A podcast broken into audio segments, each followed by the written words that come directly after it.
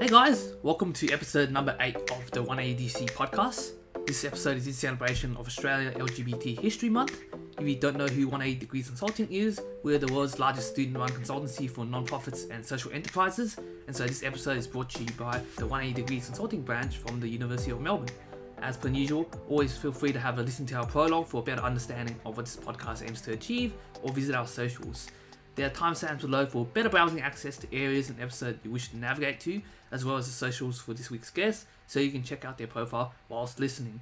There will also be some links and resources in regards to LGBTQ and allyship for effective digestion of this episode's content. Enough for me for now. Let's get into this week's episode. Welcome back to another episode of the 180DC podcast. I'm your host, Kevin Dang, and with October being LGBT History Month in Australia, we've dedicated some time this month to putting together this project. Today, we're exploring some conversations around diversity, equity, and inclusion in the workplace, particularly for those who identify as LGBTQ and are from culturally and linguistically diverse backgrounds. We'll be talking with Alex Cheng, who goes by he, him pronouns, a current associate at LEK Consulting, who co-founded not only Australia's Pride at LEK chapter, which is LEK's employee resource group that's dedicated to supporting LGBTQ plus employees and allies, but also Mosaic at LEK, which is an internal resource group at LEK for helping those who identify as racial and ethnic minorities.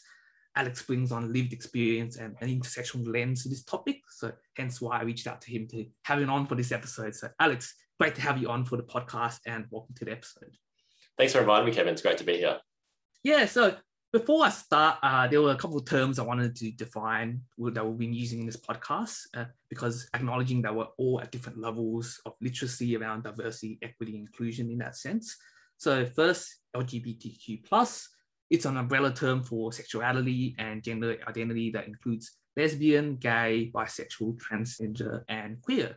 Um, and two, intersectional and intersectionality is an analytical framework for understanding how aspects of a person's social and political identities combine to create different modes of discrimination and privilege. For example, a socially economically disadvantaged person of color will face different experiences to a wealthy person of color yeah, so it's super important to have me define those concepts because generally they are terminology that can be misunderstood when we cover important topics such as gender diversity.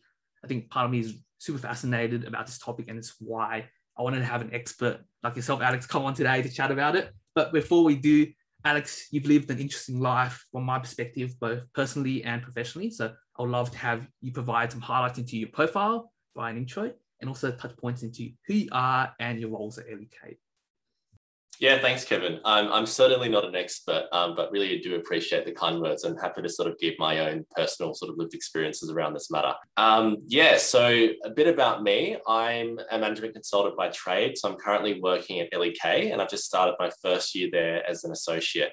Um, but before that, I graduated a degree in business, uh, majoring in accounting and finance at UTS just prior. Um, so it was quite an interesting time to graduate um, during COVID and certainly was a stressful time um, during graduate applications. But uh, really glad we sort of made it out at the end of the process and are here at the moment, essentially.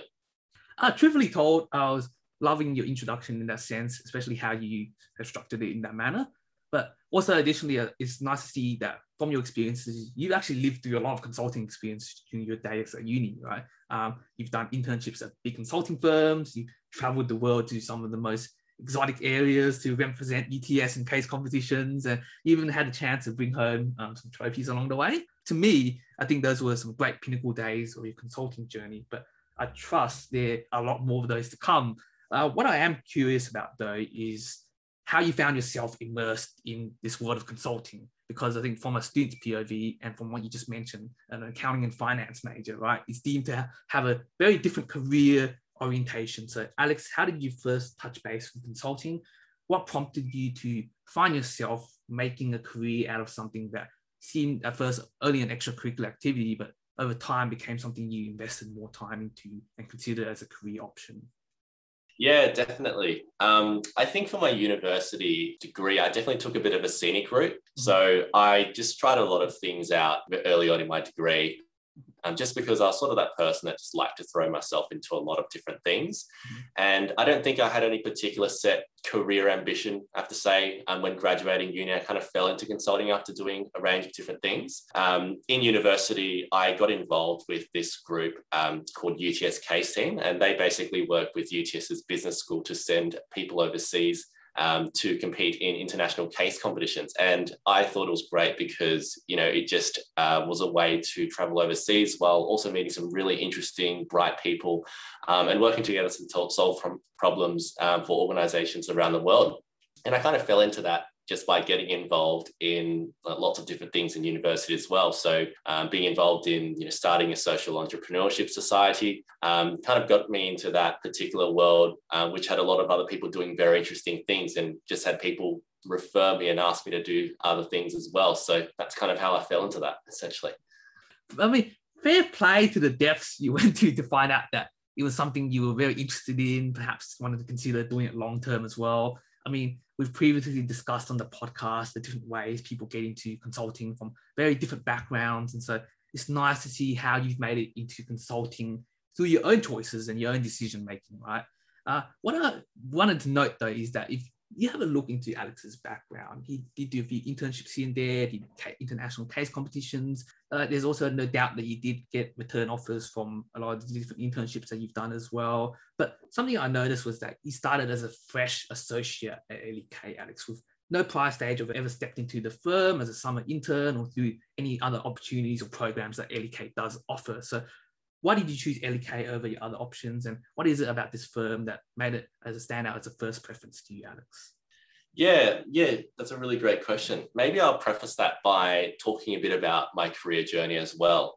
Um, so I initially um, got a first internship at Commonwealth Bank and tried out a few things in digital and design, and that's essentially what I thought I'd be interested in doing. Um, and I think I realized I liked a lot about that, um, but there were also parts of it that I didn't enjoy as much. And that's why I moved on to other parts of marketing, for example. Um, and then also um, in my career, um, made different steps along the way into consulting and finally in strategy consulting. And throughout that process, um, I realized I liked a lot of things like variety. Um, I liked working on some really strategic problems and also liked creativity at the same time. And when I ended up applying for LEK, I think I had a fairly good idea of the specific things that I wanted in a career. Um, and LEK uh, really just sort of fit the bill, essentially.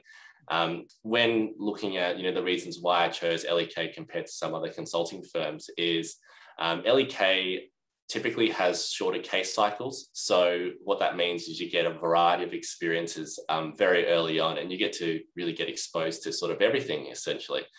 Um, and LEK um, really gave a good impression during the process as well. So during the interview, um, I got along really well with some of the associates who interviewed me um, and also the partners who were really interested in my story. So I think having that really nice personal touch when going through the recruitment process uh, and beforehand when I reached out to people at the firm, it really sold me on the firm as well. And that's why I'm here.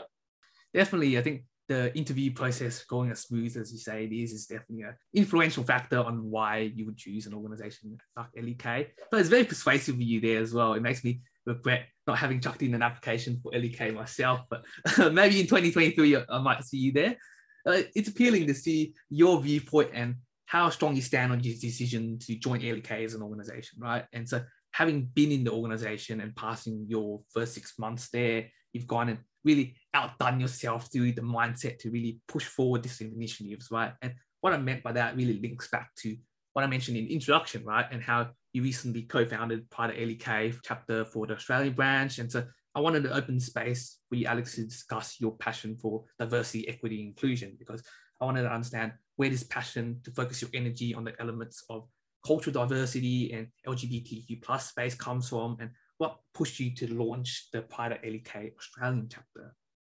Yeah, definitely. So before starting um, my career at LEK, I found myself being involved in a range of different advocacy organizations. So I got involved with this organization called Out for Australia early on and helped to run their mentoring program and do a variety of different things. And Out for Australia basically is an organization that supports young LGBTQ people um, to be their authentic selves in the workplace. And um, through my experience with that, and I guess on my own sort of personal experiences myself, uh, it got me thinking a lot about, um, you know, what can we do better as a society? You know, what are things that we can improve to make um, everyone feel included, um, feel like they belong in workplaces and in broader society?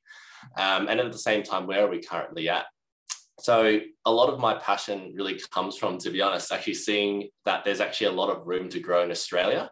Um, you know, when we look on um, LGBTQ diversity, I think we've seen um, so much change happen over the past few years. A lot of firms are now really taking it as a really serious element of diversity to improve. And um, LEK, um, you know, acknowledges this and has been really vocal about um, pushing forward LGBTQ diversity at the firm and funding it as well. Uh, and on the cultural diversity side, um, part of it is also realizing and speaking and to people in the space um, how stark it is essentially. When you look across um, all aspects of society, whether it's law, politics, media, I think there's quite a systemic underrepresentation of culturally diverse voices.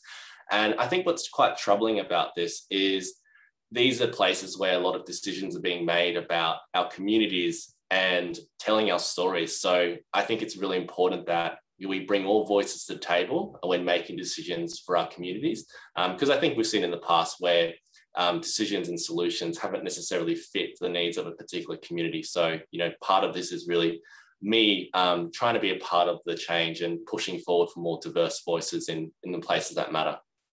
Well, firstly, thank you for telling me about that, Alex. It's really I guess I'm really honored in the sense to have you really share your passion for DE and I and your confidence speaking about it really shows that you stand strong behind DE and I. And it's also really great to hear that organizations like LEK are very supportive of you launching initiatives like Pride at LEK to really get our communities really more gathered around or more of a greater understanding of what it is the LGBTQ plus space is really about. Um, talking about you having co-founded Pride at LEK, what does this initiative consist of and what goes into running the resource group? Yeah, sure. Um, so we had a quite a big launch in June and we ran a range of awareness um, celebratory initiatives. And I think the focus for Pride at LEK in the following years is to really focus on the four pillars that we set out to do. Um, so that's providing career development support for LGBTQ professionals joining LEK, um, being visible, particularly in recruitment as well, and providing additional support around that. Uh, and also giving opportunities for learning, awareness, and advocacy within the organization. So there's some really exciting plans for next year. Um, and we ended up also getting budget for next year. So the firm is really sort of throwing their support around this. And there's some really exciting plans for next year. So I, I definitely welcome anyone to stay tuned with LEK in Australia. Um, there's a lot of things happening around this space. Uh, and generally also with um, recruitment as well. I think we're making a big focus on bringing more people into the firm and getting people to meet them as well. Mm-hmm. Uh, something else I'm curious about though is beyond um, having launched the Pride at LEK chapter, is there anything else that LEK is pushing forward that it does support DE and I or does support the space as a whole? Yeah, certainly. Um, so there's definitely a lot of energy at LEK um, and a lot of things happening in the background as well to really push forward and diversity, inclusion, and equity at the firm. Um, so outside of what is happening with the employee um, resource groups as well, um, there's a lot of internal work being done around how can we be um, more intersectional in our approach to diversity and how could we also provide other means of support as well? So things that are coming down the track potentially are around you know providing additional financial support um, for people who are applying for the firm and from uh, diverse backgrounds and experiences as well. Um, and at the same time yeah, LEK is you know certainly opening up recruitment very soon in December. So um, I can imagine it'd be good to keep a lookout on their LinkedIn page for that as well well, it's always nice to see firms uh, provide more opportunities for uh, not only students but really everyone in general to uh, learn a lot more about DE and I. I honestly cannot emphasize this enough because a lot of people push for this movement without really having a good understanding of why they are doing it. I think to me, a lot of people want to be identified as an ally, but not really understand the definition of what being an LGBTQ plus ally really is. And so, Alex, from your perspective, what does it mean to be an ally and how is it that I can be a good or an effective ally in that sense? Yeah, sure. Um, that's a really good question, Kevin, because I think a lot of people want to be allies, but a, gap is around, you know, how can you equip yourself to be a good ally? And um, there are th- sort of three key things that I'd say uh, around generally how you can be a good ally you know, what's most important initially is that you're really visible as an ally. So, you know, when you're in conversations or when you're around people and, you know, issues around LGBTQ inclusion come up, I think being really visible and being very vocal and open about your allyship is quite important um, because, um, you know, this is from my personal experience and I've spoken to other people who've um, spoken to their similar experiences too around this is that we're generally on the lookout for indicators of inclusion um, because you know, unfortunately, is the case that, and, and we're getting a lot better with this, but, you know, in the past and, you know, presently, uh, society hasn't really necessarily created a safe um, and open and inclusive place for LGBTQ people. So, what we look for are for indicators that people are inclusive, uh, and you know things like being very vocal about your allyship are you know one of some really important and you know key ways you can be showing your allyship in a in a really good way. Um, the second thing is around being informed as well. So, you know, being an ally, I think, goes beyond just showing your support, but it's also learning a bit more about the issues that face the community. Um, just like, you know, with any good friend, knowing um, the things that are important to someone and what affects them. I think it's the same thing with the LGBTQ community. So, um, exposing yourself to learning, reading more, watching movies and documentaries with really good LGBTQ representation, um, and also listening to the voices and uh, within the community as well, I think is a really good way to stay informed.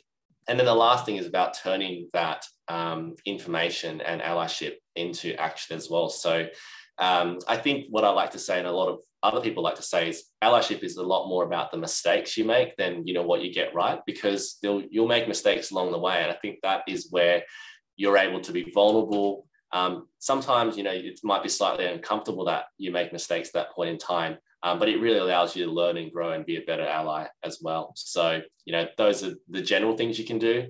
Um, I've also linked some additional resources as well, um, which you can potentially access um, to read up on as well on how to react to someone who may, might come out to you as well.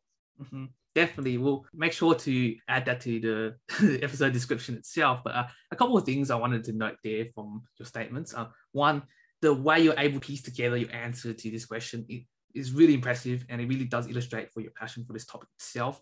Like I mentioned, I feel sometimes we all need a refresher on what it means to be an ally, but also two uh, really great advice on the three things on how you can be a good ally, being supportive of equal rights to everyone, regardless of race, regardless of sexual orientation, regardless of gender or religion, uh, being able to do what you can to call out discrimination and really fight for equality, right? Being able to try to make the world a better place for anyone who identifies as LGBTQ plus should be something that we want to do for others always and not something we have to or we need to do because it's the forefront of what is considered good and ethical behavior. And look, the HR and me really enjoys having conversations with you, Alex, about diversity, equity, and inclusion. And so to continue on, uh, we've dedicated some time at the end of the shoot to do a little deep dive into this new project that you've been working on additionally behind the scenes. I honestly don't know how it is you do it, but it seems time management is something you've mastered. You still have time for a passion project in space. And so I actually saw this week you launched the initiative itself and made some introductory posts into the executive members. Uh, some questions to get you going before I pass the baton over to you so you can fully discuss that project that's been in the works for a long time now is what is the project? Who have you been working on with? Um, why did you launch it? And why now?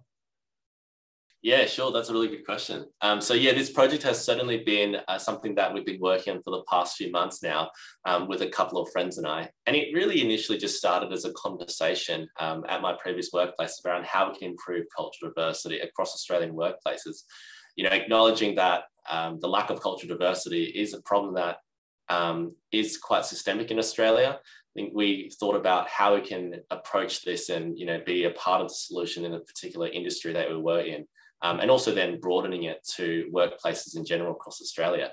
Um, so we started Careers in Colour, and basically Careers in Colour aims to be an organisation that champions cultural diversity uh, for people of colour. And also provide a community uh, for open discussion and create visible um, and showcase visible and diverse role models around the space as well. Uh, and we have a particular focus on people with intersecting identities that are particularly underrepresented. Um, so, for example, it might be, you know, if you're LGBTQ, might be your gender, uh, might be around socioeconomic disadvantage, or it might be if you're a person who's a First Nations Australian as well. So we're really just trying to um, lift voices and provide a community for people to talk about you know these issues and create explicit spaces for cultural diversity to be discussed in the workplace. So what is the long-term goal of Careers in Colour? Yeah, so that's a good question, Kevin. So ultimately, the long term goal of Careers in Colour is to increase the number of culturally diverse leaders in Australian workplaces. And by doing so, I think we can increase cultural safety and make workplaces more equitable and accessible so they do become more reflective of modern Australia. And I think a part of this will probably involve increasing organisational accountability, um, increasing literacy and awareness around the issue, and hopefully pushing organisations to be less one dimensional in issues of diversity and take a more intersectional approach in their organisations. I think the great thing as well is that the conversation has changed quite a bit recently, uh, particularly with what we've seen in federal politics, where potential candidates might not be reflective of the communities they serve. And uh, people are being a lot more vocal around this issue, and there's a lot of momentum currently. So there's some really exciting stuff ahead. Um, so I definitely recommend um, to keep in touch with Careers in Colours LinkedIn page to see some of the exciting stuff that we have planned over the next year. Definitely, definitely a great long-term goal to work on.